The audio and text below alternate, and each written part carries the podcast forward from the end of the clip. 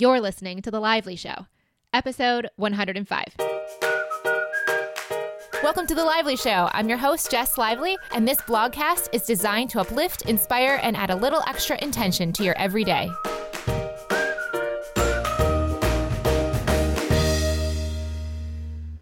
Welcome to the show, guys. Thank you so, so much for listening. I hope your week is going wonderfully so far. Today's episode is sponsored by jewelry company AndreaMontgomery.com. At the end of the episode, I'll be doing a mini interview with the founder, Andrea herself, about her designs, how she got started, and more. And before we get into today's topics, I wanted to just catch up with you for a little bit and share what's been going on in my life thus far. I have just wrapped up Life with Intention online in the fall round of the class recently in the last few weeks, and I've been focusing a lot on the house projects that have been underway recently. I've been trying to get them done before the Michigan winter sets in, and you can see all the progress if you're interested in checking it out at Jess C as a new couch lively. In terms of the October favorites episode, I'm sorry it did not get out in time for this month as I had hoped it would. I hope to continue with November and December going forward, but right now I've been working with my new producer, Joe, for The Lively Show, finding a system that will allow me to spend less time in the editing process and more time creating content. So, as we're figuring that out, we're hoping to free up more hours for me to start doing more of those Tuesday episodes. In addition, the holidays are coming up, which brings me to today's topic and guest. Today we're speaking with Isabel Foxen Duke of isabelfoxenduke.com about the nuances of intuitive eating and how to eat intuitively during the holidays. Isabel is a coach, as she says in her own words, that helps people stop feeling crazy around food. This episode's going to go into the 1.0, 2.0, and 3.0 levels of intuitive eating and how we can use this approach before, during, and after the holidays in particular. And hang on tight. Isabel and I are two fast talkers who hit it off in this episode. This is a fast paced episode with so much to share. Let's go to the show. Isabel, thank you so much for coming on the show today. Thank you so much for having me. I'm so excited. Your show is just like, uh, you know, apparently everyone is obsessed with it that I know. So I'm very, very honored to be here. I'm excited to have you here uh, right around the holidays, especially. We have been planning this episode for a long time, and I knew I wanted to have you right before the holidays because I feel like this is the perfect time to address this subject in particular. So before we get going, Tell us how you got to where you are. So, I was a woman who struggled with food and my weight for an incredibly long period of time, as so many women do in, in the very heavily diet culture in which we live. And so I went on my first diet when I was three years old. Three? Yep, three years old. My pediatrician put me on a diet. I wasn't consciously dieting. My food was being restricted by my parents who were doing what they were told by my doctor.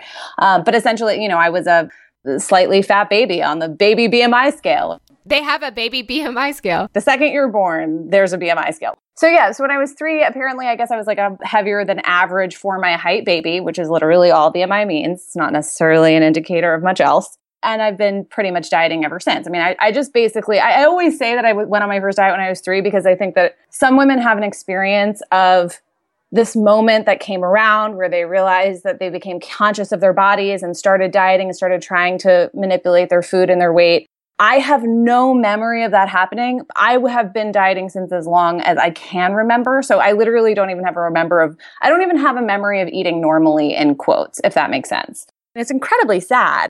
It breaks my heart to think about little me. Grew up my entire life just hating my body, thinking there was something wrong with my body, you know, constantly feeling like I needed to lose weight. What's interesting is I actually did slim down quite a bit when I was a kid and I still thought I was you know, I was dysmorphic about it. I still, I thought that I, my body was too big. And so um, dieting my whole life and also binge eating for the most part, most of my life. I mean, and I think that this is a you know common experience for most dieters. We've all heard the phrase diets don't work. 95% of the time they fail and ultimately can also lead to rebound weight gain in the long run. And that was certainly my experience. You know, I was up and down and up and down and up and down. The trend actually, once I hit a certain point, started to become more up and up. It would be kind of like I'd lose five, I'd gain 10, I'd lose 15, I'd gain 20, you know, that kind of thing. I think a lot of women deal with this. This is not a unique story. So, but to differing degrees, you know, women deal with this to differing degrees. I, um, you know, my diet binge cycle became more and more aggressive and intense all the way through high school. And it wasn't until I was 19 that I actually like sought help, basically. You know, I got to a point where I was just so desperate. I felt like I was either obsessing about food, obsessing about everything that I was putting in my mouth, constantly feeling like, oh my gosh, I have to control every moment. You know, I used to, I grew up thinking, I want to be a nutritionist just because that was all I could think about. So I thought, well, this must be my passion because all I can think about is food because all I can think about is trying to lose weight. I can relate to that. Well, at least overthinking it. I never wanted to be the nutritionist. I can relate for nine years of overthinking about that more than anything else. Exactly. It's an unfortunately common experience based on just like massive cultural problem. Wait, I have a question for you though. Yeah, yeah. So you at 19 you go to get help, but all through that childhood, were you seeing the modeling of healthy eating behavior around you or was it all unnatural eating behaviors around you as well? It's a good question and it's really hard to answer because my parents definitely were weight conscious and were definitely dieters. They were a product of a diet culture world. And, and the thing is, is dieting in general has become so normalized. In fact, I think now it's, it's glorified. You know, we should all be trying to lose weight. And I think that that kind of created a situation where not everyone was as crazy as with the ups and downs as I was. I was definitely a more extreme diet binger, meaning my diets tended to be more extreme, my binges tend to be more extreme. You know, I was really yo-yoing in a very intense way, but all around me for all I could tell, I imagined that my problem was I can't control myself around food. My body's not good enough. I need to get my food under control. And the only way that I can think to do that is to just try and exert more forcible control through dieting. I just need to think about it more. Just work on it harder. Exactly, exactly. That was the only solution. I mean, everyone around me, when you know, when your mind, you're you're 15 years old, let's say, and you think, oh my gosh, I have a weight problem. My body's not good enough. The only solution anyone's really giving to you is dieting. Oh, well, maybe you shouldn't eat that thing on your plate, or oh, do you really need seconds? Or oh, you know, it's all sort of this version of the answer is in how you control your food, you know, and how you restrict your food. So even though neither of my parents were nearly as, you know, crazy around food as I am, I mean, you would you would call them normal. You know, there were sort of like normal products of, of a diet culture in which we live that I think, you know, a lot of people behave that way and, and don't necessarily think anything about it. But for me, no one was giving me a solution to my problem outside of telling me what I already knew, which was try to eat less, you know, and that was like the only solution that I ever got in my mind. So you find yourself at 19, you go get help and you think you're going to be a nutritionist. What happens next? I knew I needed to fix my behaviors before I could go become a nutritionist. So that that much I knew. But I went and I went to see, you know, various therapists. I got sought all sorts of clinical treatment for binge eating because that was really how I thought about my problem initially was my problem isn't the dieting. It never occurred to me that di- my dieting was a problem because everyone diets. It's not a big deal. It's what you do when you're trying to lose weight. I thought that my problem was that I couldn't stick to my diet and that I was out of control around food. In essence, I was I was addicted to food. And at the time, it didn't occur to me that my dieting actually was propelling that the rebellious binge eating cycle that people like Geneen Roth are talking about and other people in the intuitive eating movement are talking about. Yeah, what you restrict persists. Exactly. So it didn't occur to me that trying to control my food was actually what was causing me to become out of control. My most popular blog post to date, when you go to my website, the first blog post you're going to see is this blog post called Have You Fallen Off the Wagon? And that eating this food is not okay. This particular type of behavior with food is not okay. You know, it's kind of just a matter of time before you fall off that wagon. I think that that's one of the greatest things about intuitive eating, which we're going to talk about more in this interview, is this idea of can you get rid of your wagons? Can you actually make peace with, you know, the variety of foods that exist and start to make choices according to what feels good to you in a given moment, not just based on what tastes good, but also how your body feels in a moment to moment fashion with food, which can apply to a lot of the conversations around intuition in general, not just with food, you know, the, this present moment decision making process that can be changed. It's all you ever need. Exactly. It can evolve, it can change over time. I've already gone in so many different directions in the story, but essentially to wrap up how I got to where I am, it was a lot of working on changing my mindset around food and the way I think about food, my mentality around food. At some point, once I got to the point where I was seeking help and understood that there was something going on in my brain that was sabotaging me. There was something going on in my thinking that was hurting me. Then it was just a matter of doing as much studying as I could and learning as much as I could about food and psychology, you know, and really understanding. And that's when I started to realize, oh, when I t- completely put, you know, brownies off limits, all of a sudden all I want to eat is brownies because I feel like I'm sitting on my hands trying not to eat brownies like a little kid in a toy store being told not to touch the toys. These are the types of revelations that I started to have over time and many, many more, which, you know, we'll, we'll get into over the course of time. But that was my, my background was just serious diet binge cycler who kind of had this moment of revelation of thinking, okay, clearly dieting is not working for me. Clearly, trying to solve this problem on the level of restriction or trying to control myself through willpower alone is not working. I need a new solution. I need a mental change. I need to have a mental, spiritual, if you will, overhaul of how I think about food. Do you think if you had intuitively ate, instead of feeling this restriction and binging and all that stuff, do you think you would have naturally just been where you were supposed to be? If I had never been on a diet before, I'm pretty sure that my body would have been fine. The dieting 100% caused. I mean, I oftentimes go back and I think, I want to like slap my pediatrician upside the head. On some level, I'm like, I know you were doing your job, but do you realize the roller coaster that you sent me down that could easily have been avoided if I was just encouraged to like listen to my body and, you know, just be and, you know, get, get in touch with my emotions. As little kids are. Little kids will refuse food when they don't want to eat it. Yeah they they know when they're full. Totally. In fact, kids are the best intuitive eaters, generally speaking. And then of course there are exceptions, but generally speaking, I often ask my clients, I'm like, how did you eat when you were a little kid? Like, do you remember having did you stuff yourself silly or do you remember having the experience of being full? Do you remember having the experience of being done? Now, again, not every dieter will have that memory. As I said, I had been dieting since I was three. So I have no memories of not being a diet binger, basically. I have no memories of feeling like, oh, I'm just going to have a few bites and be done when I was a kid. When I was a kid, I was already obsessed. I was already, you know, that ship had sailed. I was already full on in the diet binge cycle. It's interesting to think that you didn't seem to have any control issues. Like for me, there was stuff going on in my childhood, which I choose not to share because it involves other people that I couldn't control. Yep. So for me, it started as a high schooler and I couldn't fix on this other problem. So I would focus on what I could control, which was what I ate. So you didn't have any other stuff you were trying to avoid or block out? I think we all do. The vast majority of us who are trying to lose weight are trying to lose weight to control some sort of situation, right? Like, I want to be more attractive. I want to be more popular. A 10 year olds very rarely have the thought, oh, I want to lose weight for my cardiac health. Um, un- you know what I'm saying? Unfortunately, the reality of the situation, we can talk about weight loss and health all day long, but unfortunately, the reality is most women in this country are trying to lose weight, not for health reasons, but to somehow manage prejudice, to manage the opinions of other people and to manage how we're perceived by the world and you know be more beautiful and be more attractive me xyz fill in the blank thing that you make thin mean. That is an attempt to control in and of itself. Like you any attempt to lose weight for the purpose of changing the, your appearance which essentially means changing the way other people view you is inevitably a control mechanism of some kind. I personally believe that pretty much, and again, I always I hesitate to use the word always because of course there are exceptions to every rule, and I've learned this lesson the hard way. I never use the term always. But usually, every attempt at weight loss is, or most attempts at weight loss are an attempt to control something happening in the outside world. Or distracting themselves I think that for me, the benefit of having it perceived acceptance that would come or appreciation for your body, yeah, that's there. But for me, it was a distraction and away from other things that I didn't want to look at or couldn't deal with. Yeah, it's dissociative. Let's talk about intuitive eating.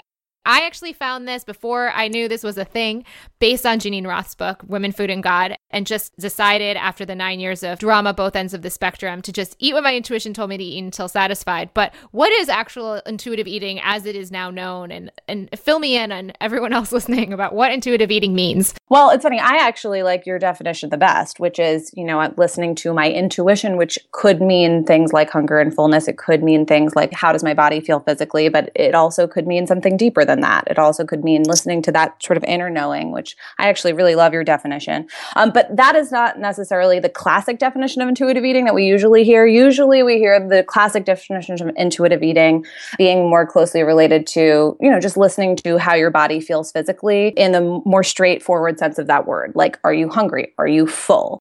what kinds of foods are you physically craving right now? What foods would feel good in your body? Would a salad feel good in your body? Would a piece of red meat feel good in your body? What would feel good in your body? The things we didn't have to think about before.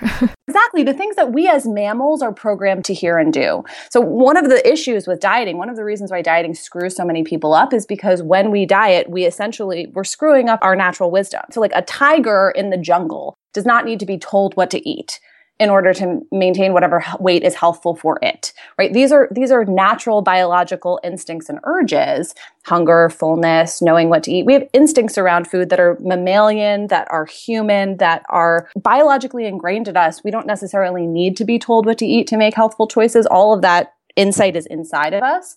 One of the problems with the diet industry is that it kind of removes women from their signals. The diet industry teaches us to ignore our body's signals and what our bodies really want. And listen to the ego all day long. Totally, totally, totally, totally, right? Like, I'm hungry, but don't eat. You're not allowed to eat until 1 p.m. At 1 p.m., you can eat. You know, that kind of a thing. I was terrified of hunger after nine years of all of the drama of the restriction and the binging. I was so uncomfortable with the physical sensation of hunger that it was a bizarre experience to relearn how to feel hunger and fullness and not extreme stuffness and desperation.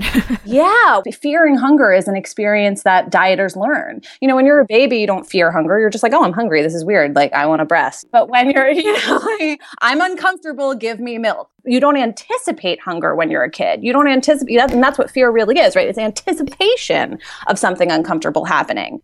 But when you're a kid, you don't anticipate the discomfort of hunger. It's just something that happens, like, oh my gosh, I have to pee. It's a body signal. It's all it is. And it tells you what you need to do. But oh my God, I was so uncomfortable with the feeling of hunger and what that meant. Or like, was I now restricting because I felt hungry? I knew what it felt like to be over hungry for extreme periods of time. Oh, it was a really hard thing. Did you find it hard? What was your experience like as you made the switch? Well, one of the reasons that I was so terrified of my hunger, and I think this is an experience of dieters, is that I associated that feeling with a forced starvation, which is what dieting kind of is. As a dieter, my experiences with hunger were one of force and not of hi i'm a signal you have to go to the bathroom now slash you have to go eat something now you know i'm a signal in your body telling you to do something um, in the past i was constantly trying to deny my hunger so i was constantly feeling hungry from a place of force which was essentially again i mean if you're hungry and purposely not eating that's for starvation. Like that's essentially what it is at its core um, which is very terrifying. That is scary.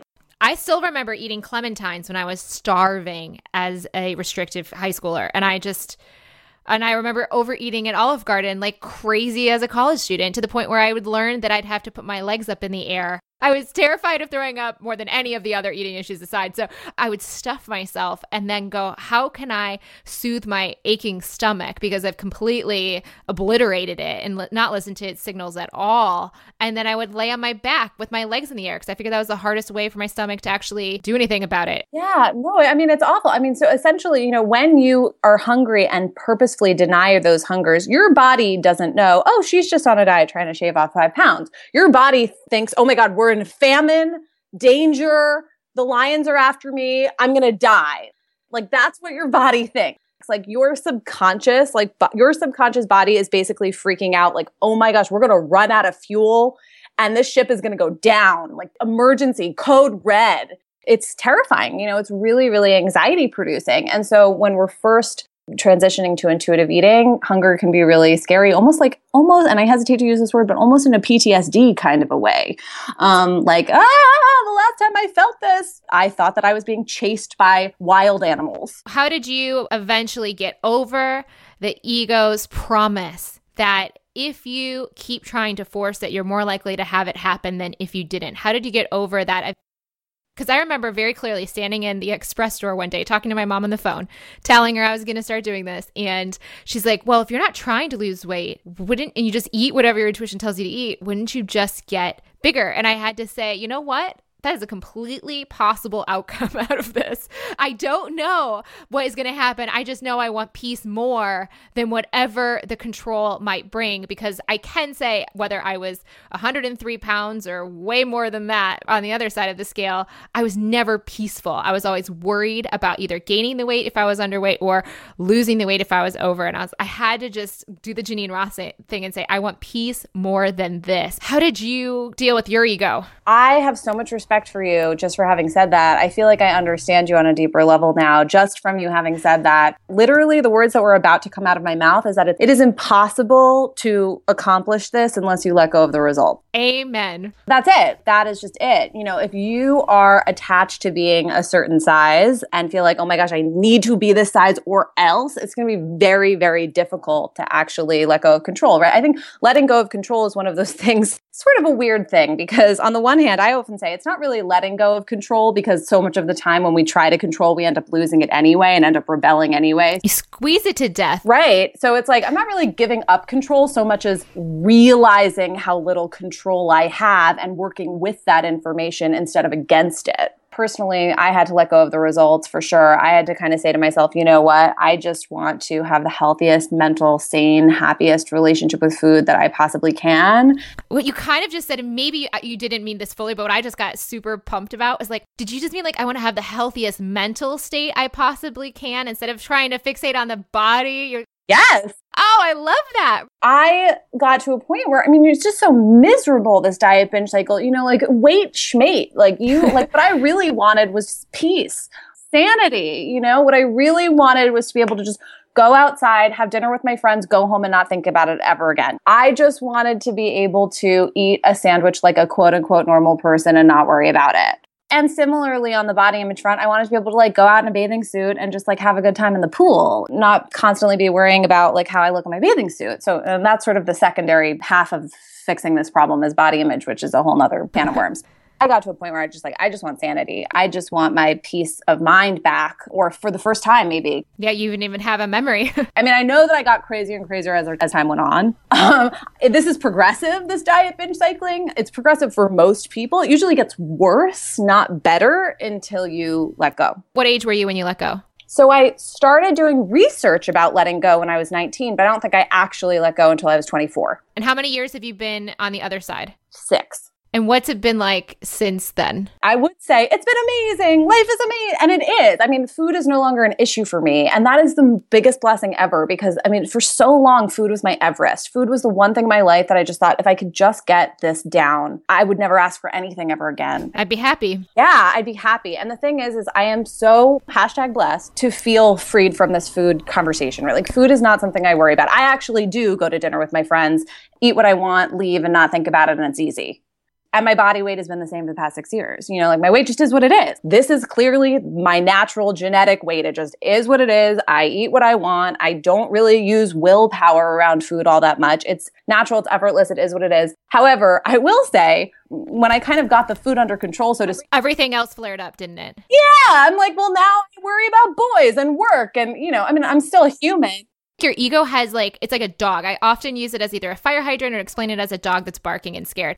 And a dog has at least my dogs have these like favorite chew toys. My dog Ellie loves hooves. She loves chewing on a hoof. And so she will get into a chewing phase and she will fixate on one toy so much that she's not playing with the others very much.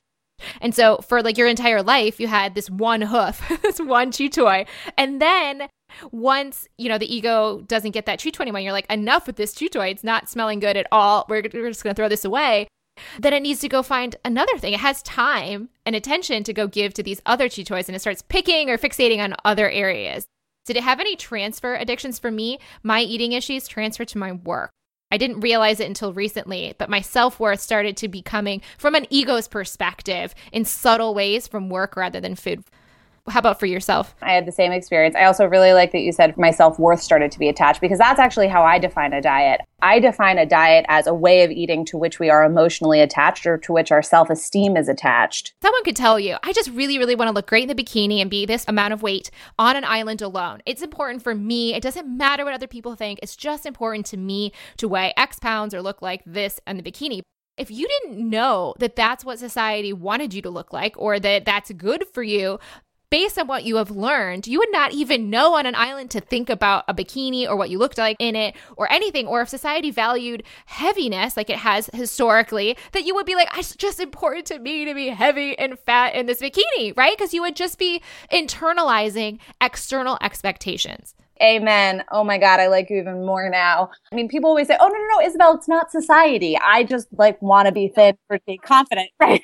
All that's happening. Your ego is bought into it and says, I'm only going to. Actually, this is something from Brooke Castillo's episode. Such a good one. She says, No, you've told yourself if you ever have this, with this happens, I'll feel that. He said, She says, You've restricted yourself from feeling that emotion until some circumstances changed. When the truth is, you have total capacity to feel that emotion without that circumstance. You're just restricting it from yourself until X happens. Totally. Everything that I ever thought that I would get when I was thin is something that realistically I could create for myself at any weight. Did your weight actually shift at all after you dropped the drama, or did it stay the same? Well, it's hard to say because I was heavier in high school than I am now. So at the height of my binge eating, when I first sought clinical help and was working with therapists and stuff for binge eating, I was, this is a more R rated version of my story, but I was abusing diet, like diet pills and stimulants and other drugs to try and control my weight. So I had lost my weight. That's one of the reasons why I got into treatment was because I went down the very dangerous path. It wasn't just Snickers bars or hunger. yeah, no, no, no. I, I was using drugs too to uh, try and control my weight. I had lost a little weight from my highest. So the answer is I am smaller than my highest weight ever. But when I transitioned to intuitive eating, I, I didn't lose weight. I just stayed the same from where I I was at that point. And you're stable and you're where you're supposed to be. And I always tell my clients so, one of my big things in my branding and my marketing as a business person is that I don't sell weight loss. I don't ever tell anyone you will lose weight when you do this because I don't actually know what weight you're supposed to be and where you are relative to that weight now. And so that's huge, huge, huge, big pillar thing for my business. Is something that is definitely, I think, differentiates me from a lot of other emotional eating coaches and, and binge eating people out there everyone's going to have a different experience with their weight when they adopt intuitive eating. What I know is that when you have a healthful mental relationship with food, you are much more likely to have a healthful physical relationship with food and you are much more likely to be whatever weight you are meant to be. You are supposed to be that is healthful and natural for you as an individual. What that is or where you are relative to that now, I don't know. Exactly. One of the things I had to do, I think this is an interesting thing for myself. I'm curious if you had any of these little phases. I had a few different seasons of this. So the first thing I found is my ego was like, well, if you're eating what your intuition tells you eat, you're never going to eat ice cream. So I decided very clearly and deliberately to prove that wrong right from the start. So I actually started giving myself every night right after I made this decision to start eating a small bowl of ice cream, but the point of it was not to finish the ice cream. The point was to eat until I was satisfied. It was to stop before it was done. And it wasn't a very big bowl. And it was to pay attention bite by bite to when that moment happened and get better at actually letting go of food. I even have friends that have eating issues that are like, well, it's going to go to waste. And it's like, well, do you need to have it in your body or does it need to go in the trash? Could you give it to someone? Can you donate it? Can you just, we don't need to eat it just so that it doesn't go in the trash. Like, we're no better off in our bodies for being the trash can. You eating it doesn't keep it from going to starving babies in Africa. That's the truth. If I eat it or don't eat it, either way, that ice cream is probably not going to starving babies. So let's just relax and put it where it feels best for us relative to how we feel physically we are not a, a, garbage can. You know, I really love that story also about sort of uh, the training wheels around ice cream because I think there is definitely the school of thought around emotional eating of like, oh my gosh, that's my trigger food. I'm, it's just out of control around it. And perhaps at one point in someone's life, that's true. But I think ultimately the goal is to be able to make peace with foods and not feel controlled by food, to actually practice you know, with foods that you once binged on and actually be able to one at a time, one food by perhaps one by one in some instances, learn, oh, I can actually be around ice cream and not completely lose my mind. Part of my body's healing process to this was I ate small portions I'd eat half the burger or I'd eat macaroni and cheese and craft beers and all of these really rich foods that weren't quote unquote healthy. I just made sure that I ate until I was satisfied. And that was all I was willing to do at that point. I wasn't willing to go drink green juices. I wasn't there yet. And it wasn't like I was only eating crappy food. So I don't want people to think like, oh, she's just eating junk. But I was eating a good amount of that stuff. I was just very natural about it and I wouldn't overeat it. I ate small doses. And this is again on this whole quote unquote decline, actually. I was losing weight through doing this. But I think my body or my, not even my body, my soul needed to heal from thinking that it couldn't eat those foods. And for a while, that was where I was at, and that was okay. Eventually, I had to make to the next chapter after going and eating this amazing fiery Chipotle burger thing, uh, we were at Trader Joe's and I had the heartburn. And I was like, wait, this isn't feeling good. Like, yes, I enjoyed the burger, but now I think I'm ready to start eating. And I just had this gentle shift. And I was like, okay, I can eat a salad and it doesn't mean I have an eating disorder. Did you have any of those kind of little stepping stones or little soul healing moments? Oh yeah, I mean that's sort of the the classic trajectory on intuitive eating. So intuitive eating is the practice of eating what your traditionally, right? And I'm mainly referencing the book called Intuitive Eating, which is a book by a woman named Evelyn Wright. I never know how to pronounce her name, but it's R E S C H. Um, and she's sort of another one of the godmothers of intuitive eating. And she always says, you know, intu- it, intuitive eating starts with a foundation of legalizing foods, which means bringing foods that you had previously restricted and put off limits and actually allowing yourself to have them. Once you do the legalization part and actually make peace with foods and like feel like you can eat those foods, what ends up happening initially is that you start to more and more get in touch with actually what your body really wants to eat and you start to realize like wait how does this food actually make me make me feel now that i'm allowed to eat it do I want to eat it? Yes, that is what I had to get to. And it took me, honestly, because I wasn't eating all of it only. I was very moderate about how much of that stuff I was eating. It kind of flared up towards like a few years later. It wasn't this immediate thing. But I guess if I was only eating that kind of stuff, I maybe would have got there sooner. Oh, and I think that it's I mean it's different different time periods for different people and I think that absolutely yeah, it just it's it's that's a process that is totally individual and and usually doesn't just happen overnight. Um absolutely not. I mean for me, I had moments where you know, when I was first allowing myself to eat foods, I was eating mostly crappy food because I was just, I just emotionally wanted the foods that I had put off limits. I wanted to have the experience of being able to eat a brownie without hating myself. Yes. And you need to kind of feel like that. You need to sometimes own things before you let go of them. Totally. So I remember when I first transitioned to intuitive eating, I was e- eating a lot more crappy foods because I was really just in what we I call it the legalization phase. You know, you're going through the phase where you're making peace with the foods that you previously shamed yourself for or previously restricted yourself around. But what ended up happening is I wouldn't feel good when I was eating those foods. You know, I just physically wouldn't feel good. So I was allowed to eat them. But if I ate too much or whatever happened, I would have a moment where I'd be like, oh, biofeedback. This doesn't feel great. And then I'd be like, oh, this is so weird. I can't believe I'm actually craving a salad. I'm not forcing myself to eat a salad. I'm actually craving a salad. And those kinds of moments happened more and more frequently as time went on. And it's never 100%. Obviously, like, definitely eat brownies today, and I definitely eat hamburgers and macaroni and cheese today. I find myself just choosing, purely choosing, not because I have to, because I want to, choosing vegetables, choosing foods that make my body feel good, that nourish me physically more and more often just because I like the way it feels to feel good. I want to have energy throughout my day. I don't want to have blood sugar spikes and crashes. I think that the more we relinquish shame around food, the more we legalize, the more we stop living in diet mentality, the more we actually allow ourselves to make empowered choices. And the operative word here being choice. Eating vegetables was never a choice for me before. It was, you should do this. Yes, the shoulds. Now that I'm in intuitive eating, every time I choose to eat a salad, it's because I choose to eat a salad, because I want to eat a salad, because I know it's going to feel really good in my body.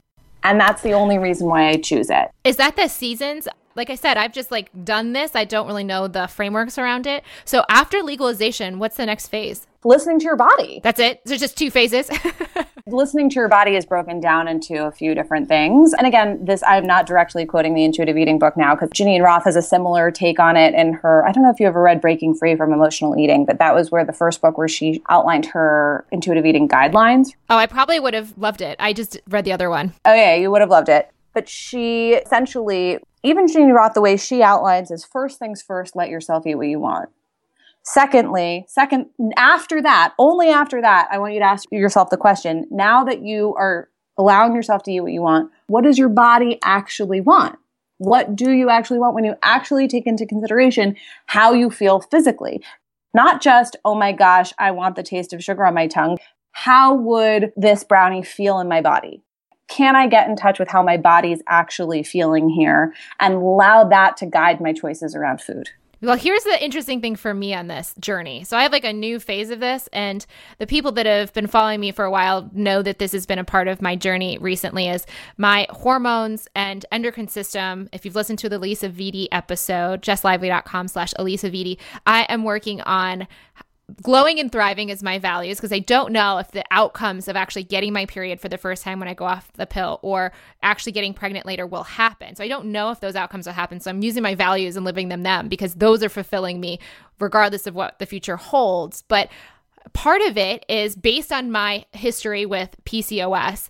Um, my body may have sensitivities to gluten and dairy that might be uh, hurting those other things and those other systems in my body. So I'm now letting go of those. I feel great. But here's the thing I did not realize before this journey that I would feel so much better without the gluten and dairy, which is such a weird thing to say because I feel like I would have had to figure this out through a diet, which would have totally messed up the whole drama what are your thoughts on something like this where you have all these eating issues and restrictions, but then by choosing from a different place, like it actually might help you feel better than you ever thought you could? That's sort of my take on intuitive eating with medical restrictions, so to speak. Meaning, what happens if I know that, where does legalization fit in when I know that a certain food will make me sick? And my response to that, or not make me feel good or impact, and my response to that is ultimately, you know, that is part of intuitive eating part of intuitive eating is your body is giving you signals that is information and there's all sorts of places to get information about what your body needs. Ultimately i think the the the experience of let's say getting your period or not getting your period as a result of eating a certain food that is biofeedback. That is could you could make the argument is intuitive. is intuitive. It is biofeedback from your body it's not hunger and fullness. You know, people get really hung up on hunger and fullness when they talk about intuitive eating. And, and I kind of want to address that for anyone who's listening who is already familiar with intuitive eating. You know, people get really hung up on this idea of like eating when you're hungry and stopping when you're full, and that's where it ends. Up until now. Honestly, after nine years, I was like, I'm done with this subject. but intuitive eating can actually go way deeper than that. I mean, intuitive eating is just, I think of it as it is the process of listening to your body. Think about how deep that can go. You know, using your body as the sort of benchmark for which you start to evaluate your choices around food rather than evaluating your choices around food based on what other people are telling me to eat, based on diet blogs, based on what Dr. Oz says, et cetera, et cetera. Something like what you're experiencing is basically somebody told you, right? Let's just say, you know, Alyssa or anyone else, right? Oh, maybe gluten and dairy might affect your cycle. That's outside information. But ultimately, when you play with it and you notice that your body does have a response, that's internal information. I feel better. I don't know if I would have noticed the contrast had I not binged on the dairy and the gluten for such an extended period of time to really see the effects. I think before I was always kind of having a low level of suffering and I never saw it as suffering. I just thought that's how I how life is because I was so used to that just being standard. Then I felt bad, bad. And I was like, this is worse than I felt before.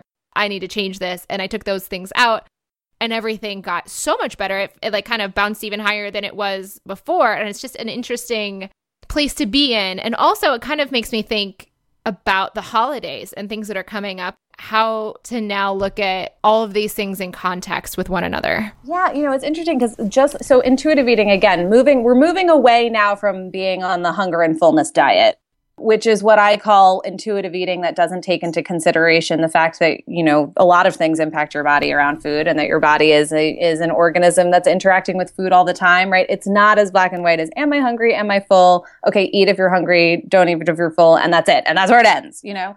Um, intuitive eating is really, it's just like intuitive eating. It's a lot of there is gray area and it's about being really intuitive in the true sense of that word of what feels right to me right now, what doesn't, which is of course impacted by the way our bodies feel physically, but also could be impacted by things like I'm at a social event enjoying myself on Christmas Eve and I really want to partake in this you know, beautiful, delicious, like Christmas cake or whatever it might be. You know, maybe my body doesn't necessarily need this right now, but it's something that I choose to indulge in for emotional or social reasons. And that's not necessarily wrong. And I think that that's another thing that I really like to talk about with emotional eating is emotional eating gets like this obviously horrible rap. And I think emotional eating obviously, you know, has its, has its issues, right?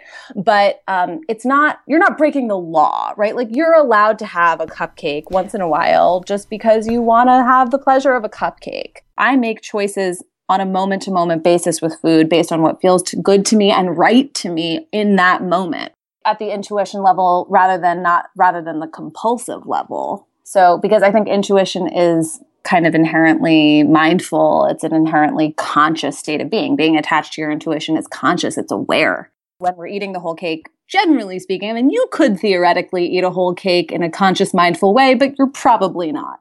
One of the biggest issues we see with intuitive eating, or one of the biggest pitfalls, I call it an intuitive eating pitfall that people fall into, is this um, hunger, fullness, black and white thinking around intuitive eating, which, again, for a lot of people, just acknowledging hunger and fullness, as I'm sure this was the case with you, is like the biggest deal ever. It's like, oh my God, that just saved my life. But I think the next level beyond that is realizing like, okay, and there's gray in between, and emotional eating isn't necessary, or eating something outside of the context of hunger and fullness isn't shameful. It's not inherently wrong, but can I do it in an intuitive, conscious, aware way? That's an interesting challenge for some people, depending where you are. Oh, totally, totally. And again, this is everything we're talking about in this episode. Sometimes we're talking about things that can be applicable to very beginners, and sometimes we're talking about more advanced concepts. This is definitely a more advanced concept.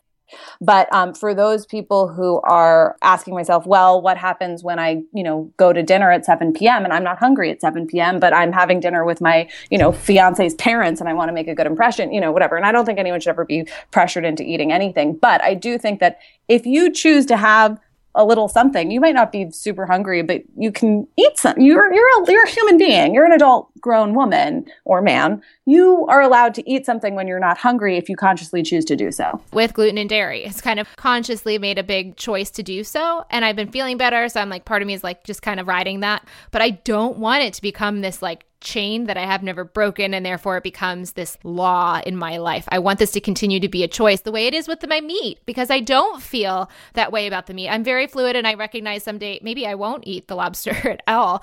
But right now, I feel like I'm not freaking out. It's not off limits, it's a choice every time.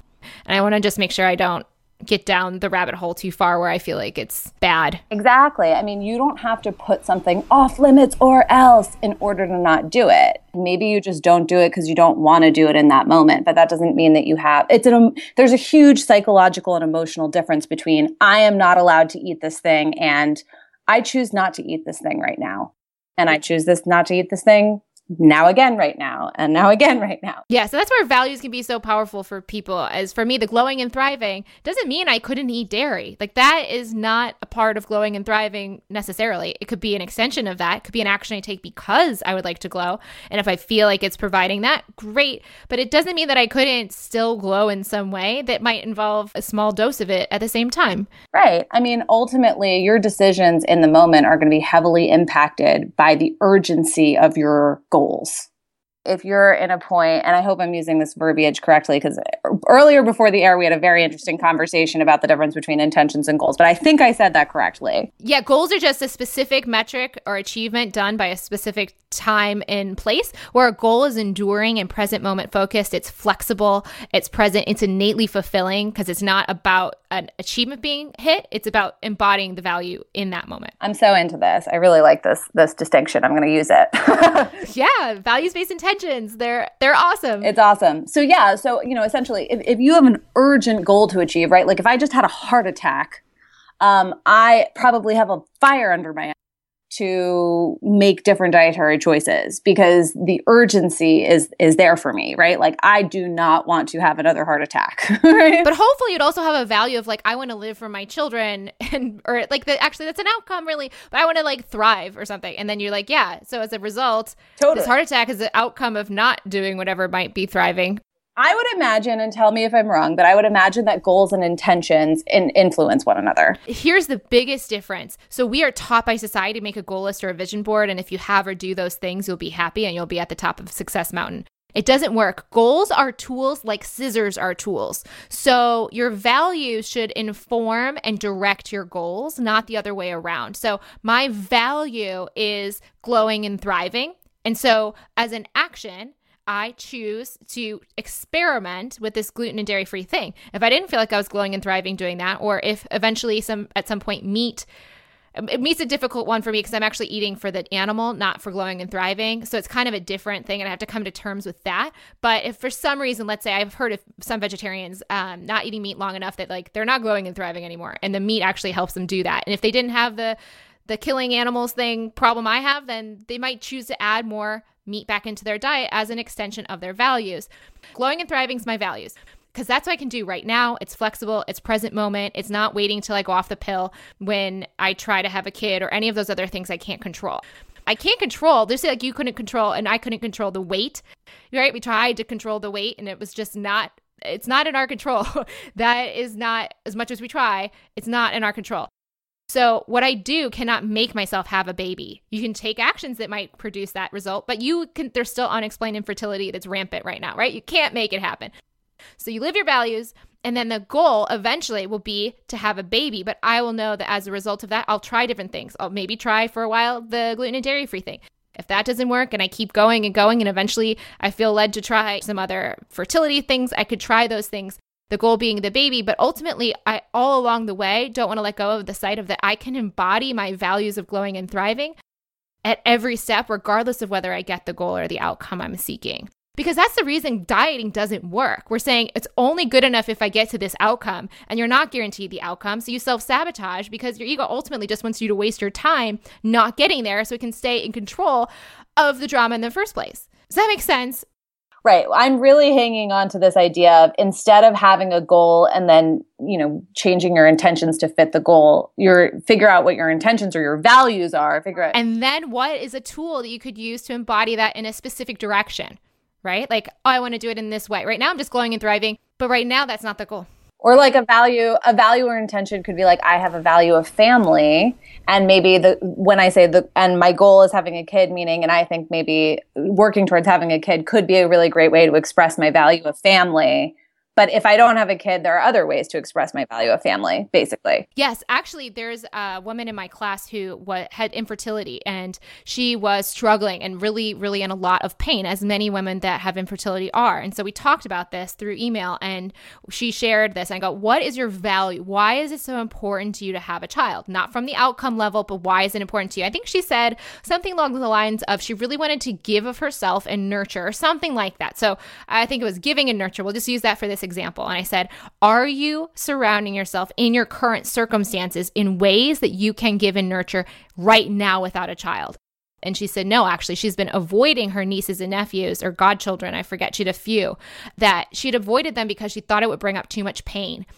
And I actually challenged her and I said, give this a shot. I don't know what's going to happen because this is a very sensitive subject and I'm just going on principles here. I'm just going on the process and trusting that this, you embodying your values and really leaning on that philosophy will work. And I asked her what happened, and she said it totally changed everything. I don't know if she has a child now or not, but I know that she actually found more pain and suffering through restricting herself from embodying her values in the present moment than she did actually just being around the kids and, and at least giving in the ways that she can right now in the in like her current circumstances that's why i'm not using the goal of having the period or the baby as my reason for doing the the gluten and dairy free because i have no idea if that's going to happen and if, if it doesn't happen or i can also say that's three months from now i'm not going to do it now I'm not going to worry about it now. I don't have to think about it now. But ultimately, I'm just kicking the can and I'm going to be way less likely to actually ever make that shift or it's going to be too little too late than if I just start thinking, like, I really don't feel good right now. How can I glow and thrive? Maybe this is a piece of it. And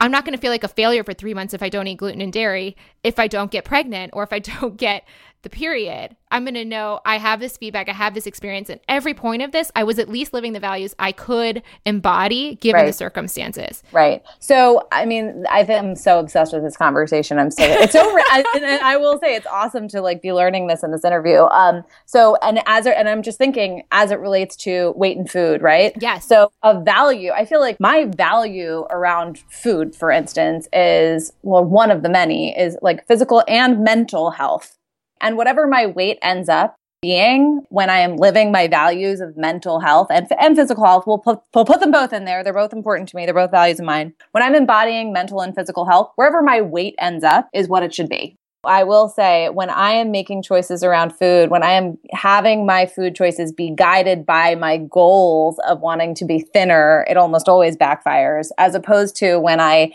make choices around food out of my just pure value and love of wanting to eat to make myself feel well.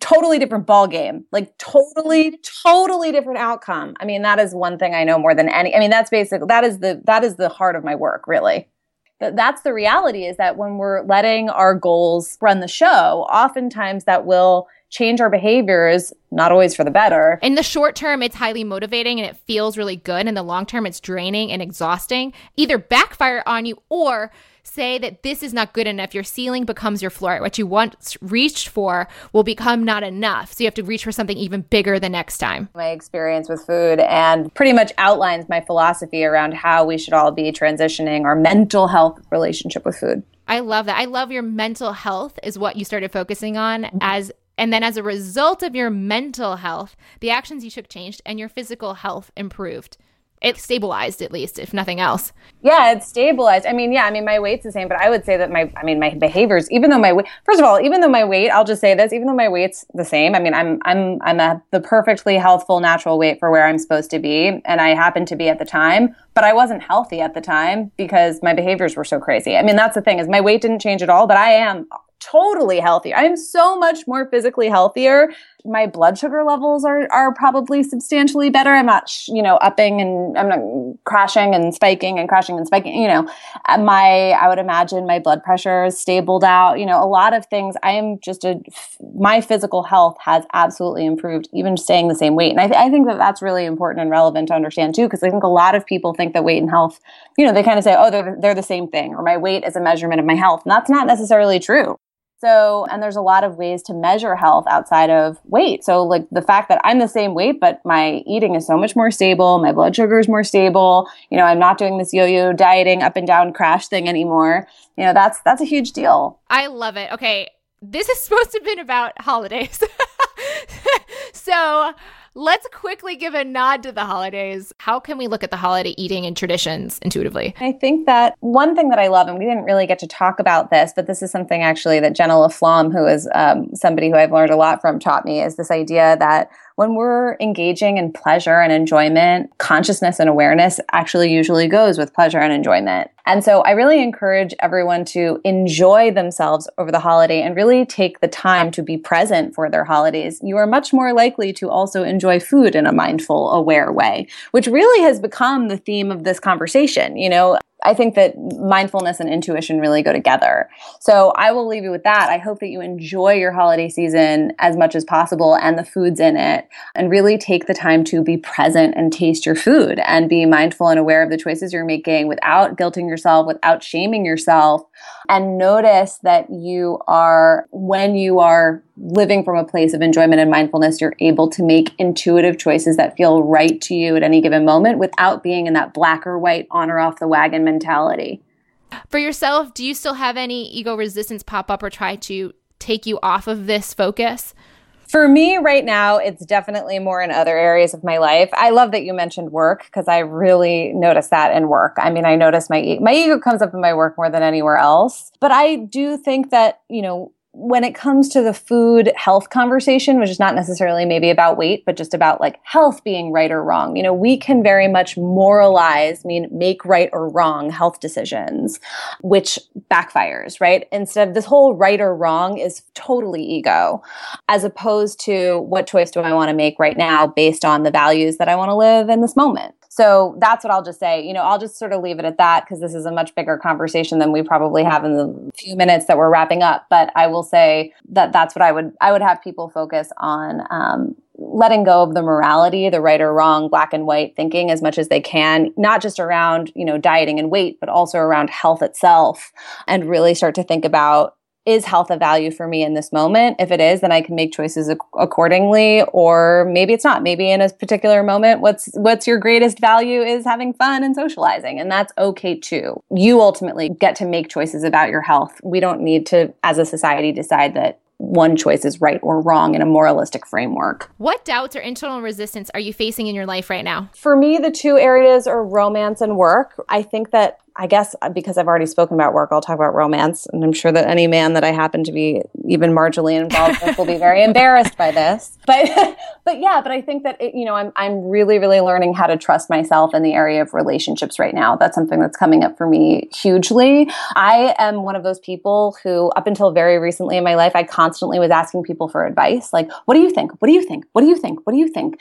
I didn't trust that maybe what was right for me was going to come from inside and might be completely different than what other people thought. Going to the phone rather than the throne, as uh, yes. Joyce Meyer says. yes. Oh my God. I'm just learning about this. I'm like so late to this boat. But yeah, that's something that I'm I'm really working through. I am really working on right now going to throne instead of the phone. That's sort of my ultimate thing right now. I actually thought about making a, a speaking of intention, setting the intention for myself of, or setting the goal of myself of not asking for advice around men. Well, actually, though, you can make it a value, and then the goal would be not to tell it to your friends, but the value could be I'm going to look inward rather than outward. But you don't even say rather than outward. I'm going to look inward for my guidance in this area. Perfect. Yeah, exactly. So, I mean, yeah, nailed it. There we go. Done. That's my new intention and my new goal. What would you tell someone who's just starting out on this journey? People who are just starting to relinquish traditional dieting, it's really scary. This is a big deal. This is not an overnight fix. You've got to be willing to show some serious compassion and empathy for yourself and really work slowly with this. I mean, one of the issues that dieters face all the time is that most dieters, they're they're strongest at dieting on day 1 and then it kind of crumbles from there. With intuitive eating it's the opposite. It starts hard and it and it gets easier with practice. Like learning a language. You actually literally are learning a language, the language of your body. You know, you don't just wake up and speak French. You have to learn how to speak French over time. You like maybe you can say hello, then you can say hello and goodbye. Then maybe you can string a whole sentence together. And I think that in learning intuitive eating is much more like that versus dieting, which, you know, we're always the best at our diet on day one and then kind of crumble from there. So it's the opposite with intuitive eating. I love that, by the way. I've never heard that said, but that is such a beautiful way to illustrate are we being guided by the ego or the intuition? Yeah, yes. Oh my God, 100%. The ego always is its strongest day one, and then like things start to backfire from there. Whereas intuition builds. Yeah. And so, and we learn it and we develop it and we strengthen it over time. And that is absolutely true with food and intuitive eating and relinquishing traditional dieting, which we haven't even begun to get into the difficulties that people come into when they're relinquishing traditional dieting. I mean, there's a lot of issues here, body image stuff, which we didn't even really get to talk about so much. If you if you are doing this, if this is an area that you're looking into, I highly recommend you go check out my blog where I talk about a lot of other topics that unfortunately we didn't have time to cover today. But that would be my number one thing is you've got to give yourself a break. You got to treat yourself with compassion and empathy while you go through this journey because it is probably not going to happen overnight. This stuff takes time. Oh, Isabel, this has been a journey and a joy. Thank you. Thank you so much for having me. I love that you were, you know, have, have a personal story with this. You know, I often talk to interviewers who don't, they don't have their own personal story. So it, it's it, not, we can't get quite into the details as much. So, I mean, this was just such a pleasure to be here. So thank you so much for having me. And there you have it. Thank you so much for listening. And Isabel, thank you so much for coming on the show. Huge high five. If you'd like to send Isabel a message, you can do so over on Instagram and Twitter. She is at Isabel Foxen Duke. And you could find me on Instagram, Snapchat, and Twitter at Jess C as in cranberry sauce lively. For show notes, you can go over to jesslively.com slash Isabel Foxen Duke. And before I share who's coming up next week on the show, let's talk with Lively Show listener and today's episode sponsor, Andrea Montgomery, about her jewelry company, AndreaMontgomery.com. Andrea, thank you so much for coming on the show today. Thanks so much for having me. I'm so excited to share you with the listeners since you are a fellow Lively Show listener as well. Tell us about yourself. My name is Andrea Montgomery. I live in Houston, Texas, and I'm a jewelry designer. I've got three boys under the age of five who are just precious um, and a darling husband. And we uh, recently moved back here from San Francisco. I grew up in Houston, but we're recently back. That's awesome. And how did your jewelry business get started? I've been doing this for 15 years now. After I graduated from college, I majored in business and English, which are kind of a unique fit for jewelry designer, I'm sure. I started out working on an energy trading floor. I traded natural gas for a while, and then I did risk management consulting, and then finally I was the director of risk management for a hedge fund. All the while I designed jewelry on the side, which was a really great girly creative outlet for me in a very male dominated industry. And it was my passion. So I just kept doing it, even though I was working nonstop all day at work and all night and on the weekends and the jewelry. And then how did you get going full time? So, my husband and I moved to San Francisco for him to do residency and fellowships there. That just seemed like a natural transition time. I was really working so hard doing stuff at night. I decided we either needed to make it go full time or stop doing it. We did that, and thankfully it worked, and it's been a lot of fun. I got a little more formal training in metalsmithing at Revere Academy and of Jewelry Arts in San Francisco, and then at Glassell School of Art here in Houston my designs really began to evolve and get more sophisticated. Quite frankly, I had to support our family while he was going through that training time. We had two small children at the time, and I stayed up most nights making jewelry on the guest bed. It's so important to support small businesses these days. 100 years ago, that was just the normal way of life. Right now, everything has changed, and it's so crucial to use your money to support things and people that you believe in. There were a lot of times that people bought from me in San Francisco that it made the difference in my child, you know, being able to play soccer or go to music class. Every time you spend your money, you're affecting so many people, whether that's factory workers in another country or somebody like me supporting a family locally. It's amazing. Actually, you told me about the True Cost documentary. You know, it's it's eye-opening because you don't really notice and you really make a huge difference in the lives of real people every time you spend money. We don't often stop to think about. So let's go back to the jewelry. When would we wear this? What are the materials you use, etc.? My designs are simple. They're made to be worn every day. They are made with precious and semi-precious gemstones, freshwater pearls, and diamonds. Then I offer things at varying price points.